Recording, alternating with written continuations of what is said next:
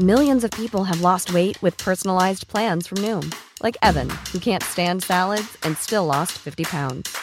Salads, generally, for most people, are the easy button, right? For me, that wasn't an option. I never really was a salad guy. That's just not who I am. But Noom worked for me. Get your personalized plan today at Noom.com. Real Noom user compensated to provide their story. In four weeks, the typical Noom user can expect to lose one to two pounds per week. Individual results may vary. Millions of people have lost weight with personalized plans from Noom, like Evan, who can't stand salads and still lost 50 pounds. Salads, generally, for most people, are the easy button, right?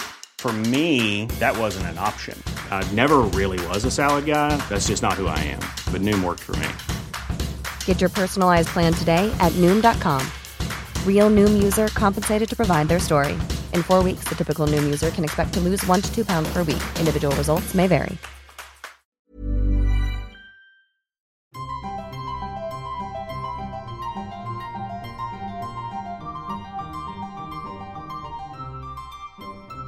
Welcome to Smarty Pants, the podcast of the American Scholar magazine. I'm your host, Stephanie Bastek. In August of 2017, news organizations began reporting of another outbreak of violence against the Rohingya, a Muslim minority in Myanmar. In the month that followed, at least 9,000, and quite possibly well over 13,000, Rohingya died due to military executions, civilian and militia mob violence, the wholesale burning of villages, and other psychological trauma that result when 650,000 people flee a country in a three month period. More have since left. But this is a story we've seen before in Myanmar in 2014, 2012, 1991, 1942. The conflict is not something new, but it isn't entirely an ancient tension either. And untangling what is manufactured and who is responsible for that is daunting. Part of the story is the local conflict between the Rohingya, a Muslim ethnic minority, and the Rakhine, a Buddhist ethnic minority.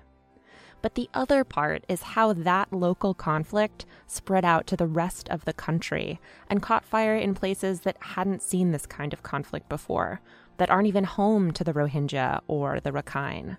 And that spread is thanks to the rise of ultranationalist Buddhist monks, a military fearful of losing its grip on power, the racial hierarchies imposed by the majority Bama ethnic group, and a transition to a democracy led by a political party whose leader, Aung San Suu Kyi, has her very democratic principles called into question. So it's complicated the violence has erupted with such speed and such horror that to give a full accounting of the history and politics at play here that stretch all the way back to colonialism would take a whole book. A newspaper might not have time for it, but we certainly do. Journalist Francis Wade has been reporting on Myanmar and Southeast Asia for years, and his new book, Myanmar's Enemy Within, is the full story of the history and political dynamics at play in Burma today. He joins us in the studio to take us behind the headlines. Thanks for being here. No problem. Thank you for having me. So, for those listeners whose first introduction to the conflict might have been in August of last year, would you mind setting the stage for us by giving a summary of the latest waves of violence that started in maybe 2012? Well, the violence has mutated essentially since 2012. So, back in 2012, it was communal violence, at least in its expression. So, ethnic Rakhine Buddhist mobs attacking ethnic Rohingya. And that was triggered by the rape and murder of a Rakhine woman by three Rohingya men. It had been preceded by months of agitation by Rakhine nationalist politicians um, who organised seminars, organised conferences to sort of explain the Rohingya problem that these are illegal Bengali immigrants, that they're sort of taking over our culture and they're taking our women and so on. That seemed to animate, I suppose, a very deep seated fear of um, Islam, the role of Islam, the presence of Islam in Myanmar, even though it was only a local contestation essentially between two ethnic groups in Western Myanmar. It was used by monks, um, nationalist politicians, activists, and so on to direct popular attention popular anxieties towards Islam writ large in the country. So after 2012, the violence spread to Meiktila in central Myanmar in March 2013. Uh, it was in Lashio and Shan state later in 2013. Um, and f- since then, the violence has more or less abated in central Myanmar, but we now have this huge explosion of military on civilian violence in northern Rakhine State. So that could be read, I suppose, as the latest iteration of violence that began in 2012 and has mutated since then. So, beyond the violence that's heavily reported in the media, there's also a much slower, more insidious attack on Muslim communities who live in essentially an apartheid state, denied of health care and basic rights within civil society. Does that seem to be intentional from the military uh, to the government on down, or is that just um, a consequence of, of shuttling people into camps and sort of relegating their care to international aid organizations? I'd say it's very deliberate, um, and it's been going on long before the 2012 violence and long before the refugee camps sprung up, um, particularly in northern Rakhine State, which has now been sort of all but emptied of Rohingya. Um, there are restrictions, you know, severe restrictions on movement going back to the early 90s. When you look at the violence since August, you have to place it in this kind of longer view of processes that have been in motion for the past sort of three decades or so this apartheid system that's grown up is, I suppose, a more acute version of a system of at least a racialized healthcare, b uh, you know restrictions on movement akin to the sort of pass laws in South in apartheid South Africa, um, very deliberately designed to control the Rohingya population, um, to limit their access to vital resources like healthcare, like education, and so on. Um, that's the sort of structural violence that, you know, it doesn't make the same headlines as physical violence that we see more recently, but I think it has a very insidious effect on not only the livelihoods of uh, the targets of that structural violence, but also in terms of how it kind of shapes perceptions of that group across society. To see Rohingya kind of confined to camps, to see them having to get out of their buses, to you know hand travel permits over at police checkpoints every day and so on sort of animates this idea that they're a threat that they need containing um, and when that's accompanied by the kind of propaganda we've seen in Myanmar that speaks very much to this idea that unless we control the Rohingya, then they will grow, they'll become more powerful.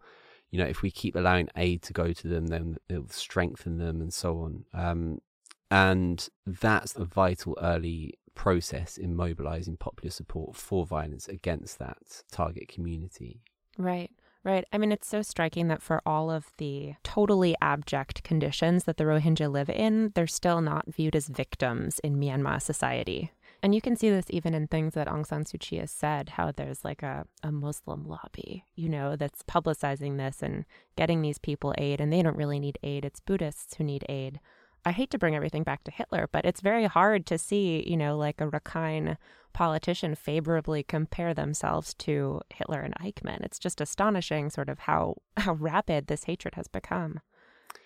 Yeah, it's frightening. Um, and it doesn't seem as if there's any sort of institution of state that's willing to rein it in whatsoever. And that's certainly been the case since 2012. You know, there have been countless examples of speech that's clearly designed to mobilize groups to attack Rohingya. Um, you know, even articles in state run media since Rohingya insurgent attacks in October 2016, where, and I'm thinking of one editorial in the um, Global New Light of Myanmar, which is the biggest sort of state run newspaper in the country, um, that described the Rohingya as f- human fleas um, that we hate for sucking our blood exactly the kind of language that the Nazis used against the Jews.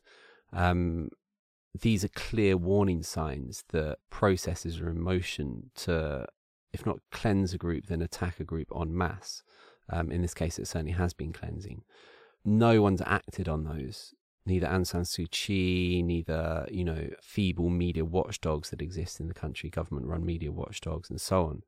I think there's been a huge abdication of responsibility on the part of pretty much all institutions of authority, whether political or religious or so on. Right. I mean, the the elephant in the room, of course, is Aung San Suu Kyi, who has been in the months since August stripped of a lot of international awards and honors and everything. What do you think is going on with the NLD? I mean, how does it seem to Aung San Suu Kyi that letting a whole community die, either through neglect or willful slaughter, is achieving a pluralistic democracy? Or is the word democracy in the NLD really in the eyes of the beholder? it's it's difficult to know what's going on with Aung San Suu Kyi, to be honest. Um, there are various theories put forward, each of which I think have merit. You know, there's this idea that she can't um, control the military, which is true. She entered into a very delicate power sharing agreement with the military, um, and I think part of that, you know, agreement would have been to not publicly criticize the military. She's also said how fond she is of the military. You know, she's her father's daughter. Her father was the military leader, and I think that part's kind of overlooked in all of this. There's this sort of almost perverse, yeah, I guess, fondness of the institution, regardless of what it's done. Um, this fondness for its position, you know, vaulted position as the protector of the country. Um, she's also beholden to this very powerful Buddhist nationalist lobby group, um, which makes up a huge sort of cross section of her constituency. But I also think that the Rohingya were never they were never really included in these sort of cross ethnic calls for solidarity that her party, the NLD, and other sort of luminaries of the pro democracy movement um, gave. You know, they were always sort of peripheral to the pro democracy movement's vision of a democratic country where all ethnic groups are given equal rights because they've never really been, at least in the last sort of 30, 40 years, haven't been considered to be an ethnic group. Um, so I think people sort of you know, these awards have been stripped from her because there's this idea that she's sort of U-turned on her commitment to non-violence and to equal rights and so on. Um, but I think that misses the fact that you know there's a certain continuity in the lack of sympathy she and her colleagues in government have shown towards the Rohingya, because that sympathy was never really there beforehand anyway. Mm-hmm. Um, and I think that's been left out of a lot of the analysis on this perhaps certain ideals have changed now that she's a politician. You know, we don't really know because those ideals, when she wrote about them or spoke about them um, while under house arrest and while in opposition, they were never really tested mm-hmm. as such. We just assumed that that was her sort of direction, her orientation. That's been roundly revised. And I think it's, you know, a cautionary tale in sort of evaluating political figureheads and drawing assumptions of what they're going to be like when in power, when no one's really tested them Right. One thing that comes up again and again, as those nationalist politicians in Rakhine were saying, is that the Rohingya are not Burmese, that they're Bengali interlopers, they're lying about a history in the region.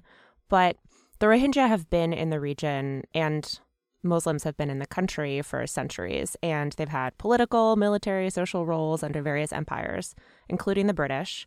And um, one of the things that you point out in your book is that a lot of the current politicizing of ethnicity can be traced back to the British Empire. That's right. Um, it's a very complicated situation. Um, essentially, what we see today in Myanmar is very different to the Myanmar of pre colonial rule. So, ethnic identities, as you said, are heavily politicized um, in Myanmar today, and the lines between different ethnic groups are highly volatile. That wasn't the case before colonial rule, at least anywhere near to the same degree. So, prior to colonial rule, which began in 1824, the territory known today as Myanmar was a landscape of innumerable, porous, interchangeable identity groups. So, there were certainly ethnic groups but their loyalties were much more towards political authorities rather than their own ethnic kin. So there are stories, if you go back to sort of, you know, the 18th century of ethnic Mon fighting at the behest of a Bamar king against ethnic Mon or against Bamar. So they weren't these sort of polarized ethnic identities. When the British came to the country, they essentially needed to make legible a very complex, moving tapestry of identity groups.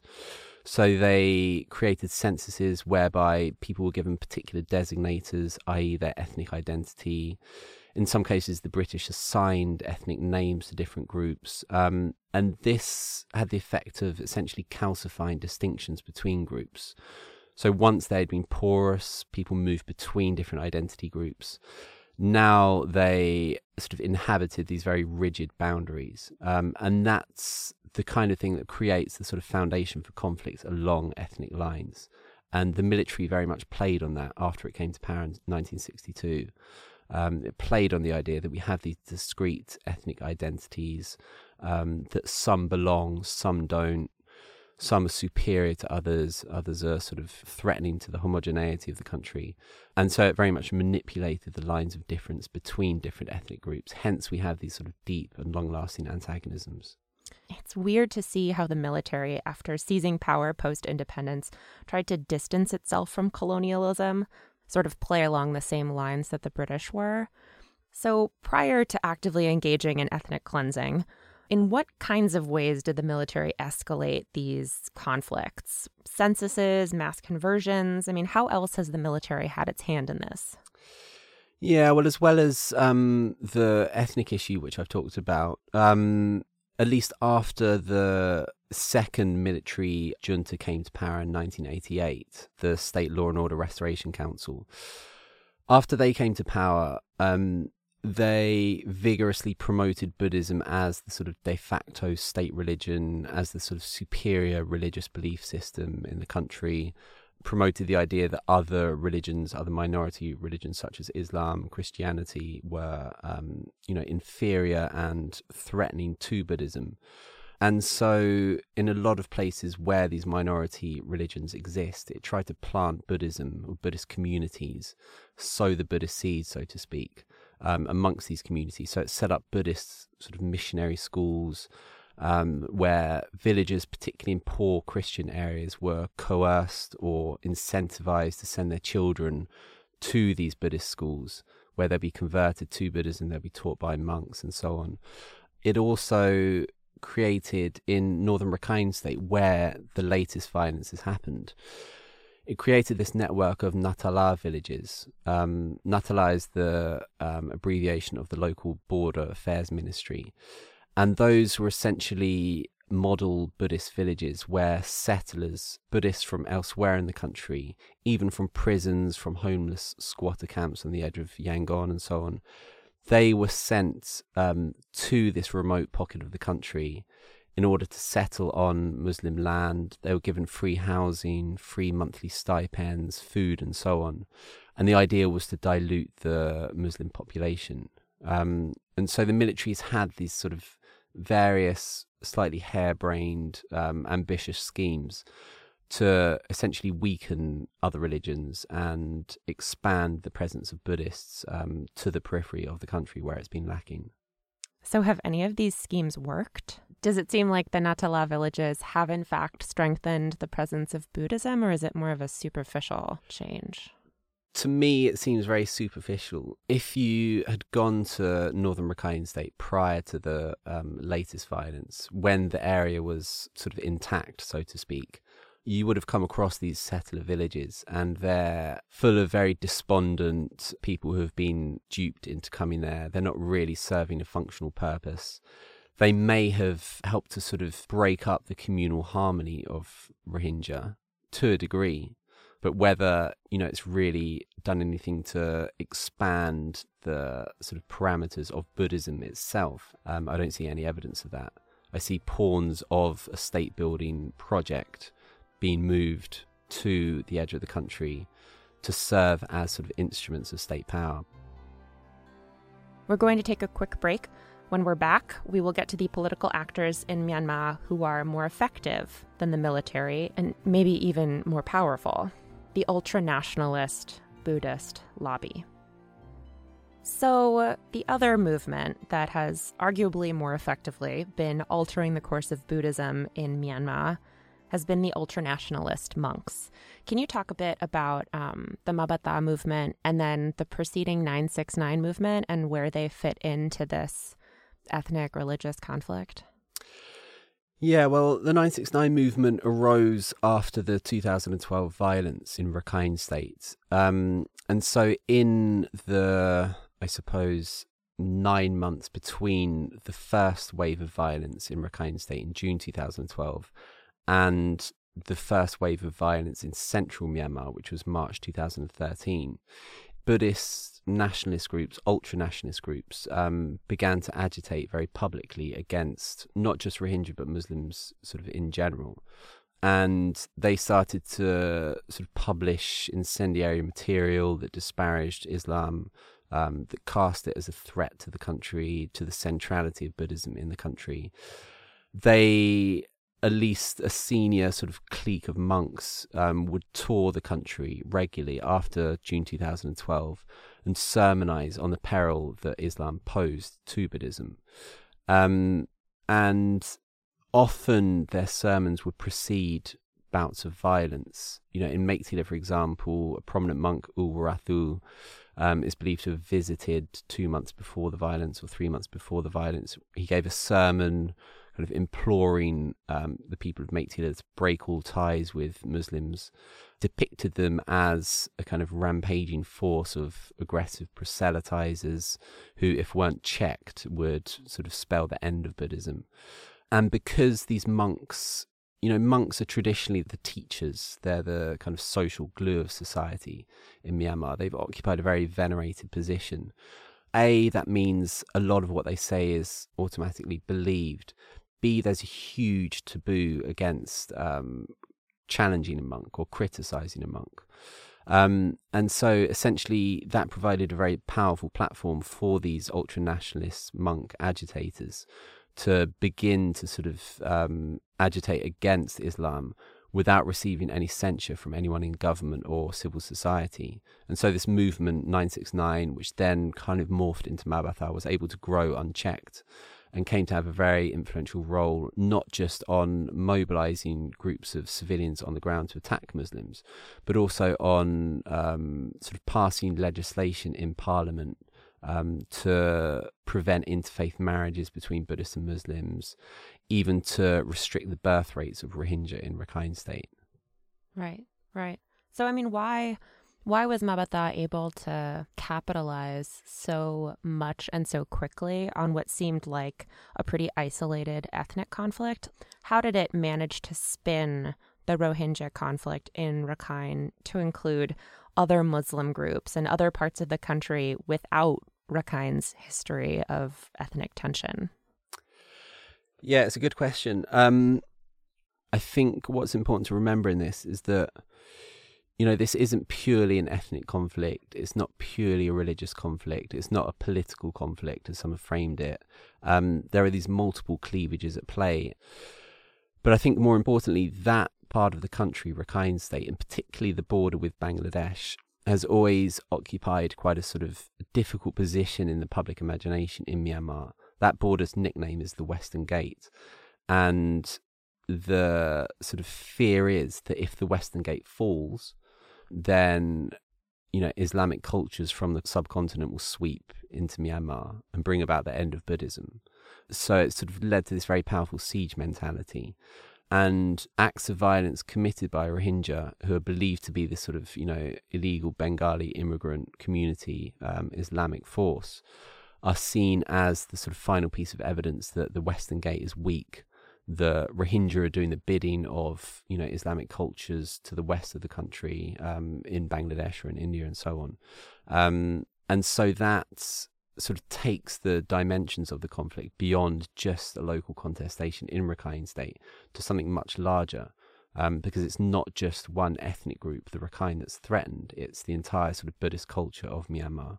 And these narratives play an extremely powerful role in mobilizing public resentment and then support for violence against the Rohingya.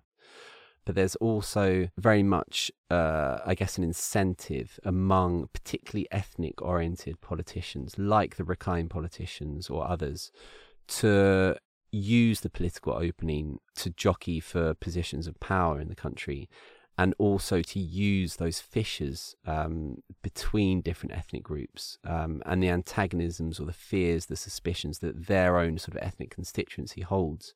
You know, it's kind of sort of conflict studies 101. If you mobilize groups to attack one another, and if you ensure the violence, if the people engineering the violence ensure that it's um, incredibly vicious, then it almost creates enemies doesn't necessarily result from a pre-existing enemy dynamic. And so, you know, people talk about violence, mass violence during democratization being a case of these sort of so-called ancient hatreds being brought to the surface um, that have been sort of kettled for so long. But I think certainly it's also the case in Myanmar and many other countries that you have these political elites that see real political incentives for um, driving violence given that it causes people to sort of rally closer towards their ethnic representative. Right. And it also, I mean, if you're busy attacking horizontally other groups, you have less energy to direct your anger, your rage, your revolutionary potential against like the military who are exactly. grabbing land yeah. or, you know, stripping people of rights, etc. Um so one thing that you note is that the perception in Myanmar of the military has so completely changed in the last couple of years with the rise of the civilian coalition, right, in government, the military is in retreat, allegedly. Um, the NLD is ascendant, and yet the military is amping up its propaganda and its presence in Rakhine and elsewhere, um, as it has done in borderlands across the country for decades. But the difference seems to be that now they have public support. Whereas before, nobody really fell for it. They sort of knew that the military was engineering these conflicts. Why why has that changed? So, I mean, the curious thing about what's happened since August in particular is that you have, um, as you say, a military that was so unpopular for so long um, and that ruled with, you know, little disregard for sort of public dignity, public security, public livelihoods. Um, at the precise moment that they're supposed to be stepping back from power, they've um, I mean, they haven't been rehabilitated so much because they were never sort of debilitated, um, if that's the right word to use. They've become, in the public eye in Myanmar, defenders of the country against this sort of crusading Islamic force, these conquestors in the form of the Rohingya, um, who we should, you know, note are the most politically and physically repressed group in the country. Um, the idea that they really pose a security threat to the country is ludicrous. But essentially, the military's been able to, at least in my view, been able to point to the fears that democratization will, you know, bring about a certain leveling of the political playing field. Um, that if the NLD were, you know, truly a civilian government, then it might enfranchise the Rohingya, give them citizenship. That would weaken the standing of other communities um, in Myanmar. There's this idea that democratization is almost a sort of zero sum game, that were other communities, particularly these maligned sort of outsider communities like the Rohingya, to be empowered, to be given political voice, to be given access to resources, then other communities would suffer. And so the violence begs the question doesn't it imperil the democratization process? It seems from afar that that's quite obvious, but I think inside the country, the violence might be the making of the democratic Myanmar because it is driving out this community that threatens whatever sort of limited democratic gains other communities will have or will enjoy across the transition. So the military's gone from being this, you know, aggressive institution that's denied agency to um, the people of Myanmar for so long to essentially the safeguard of that country, the protector of that country against this sort of Islamic peril. Um, and it's been quite an astonishing shift, particularly for someone like myself who sort of began working on the country while it was still under military rule. And pretty much all the stories we covered back then were about the crimes committed by the military. And now you have a military that's seen to be a sort of, you know, at least in the case of the Rohingya, not other ethnic groups that have been attacked by the military, at least in the case of the Rohingya, it's become what seems to be quite a sort of virtuous institution. Well, given the abdication, as you've said, of the government or religious organizations in intervening in this crisis, I'm, i mean, I know your your book was finished before the most recent wave of violence in August, but there were some community driven efforts that you did talk about, um, interfaith activists, certain abbots who didn't necessarily hew to the ultranationalist line. I mean, given how things have escalated since then, do you think that those are still avenues for optimism, for hope? I think they have to be. Um, the problem now is that it's essentially become a huge security threat were you to speak out in defense of the Rohingya and were you to criticize, you know, the actions of the military or the actions of Rakhine mobs who have helped the military since August. Certainly, the activists that you know I know and that I've documented are still doing their work, but they have to do it very quietly now, and they have to sort of change um, their strategy completely. Especially in you know Rakhine State, there were groups um, who were you know quietly trying to bring the two communities together. So organizing games of football whereby Rakhine and Rohingya would play together in mixed teams, um, you know, film screenings. They'd gather together and learn English. That's all had to stop since August last year. Um, and I think once it's reached that point, and once the government's shown a clear sort of indifference to a community that did until recently number one million in the country, um, then that signals that things are going downhill very quickly. Um, and it's difficult to know without that will in the government or without that will even in, you know, the monastic community in Myanmar, um, without that, how things are really going to improve anytime soon. This interview is a little bit longer than other ones, mostly because there hasn't been much about this deep history, and I thought it was quite important to get the whole story out there. Um, even so, we didn't cover everything. I highly recommend Francis Wade's book, Myanmar's Enemy Within, for the deeper story of what's going on in Myanmar. Uh, again, it was written before the August 2017 escalations, but it is very helpful in understanding the context of what's happening. So it's a hard read, but it's a good one. So thanks so much for listening, and we'll see you next week. Till then, take care and stay sharp.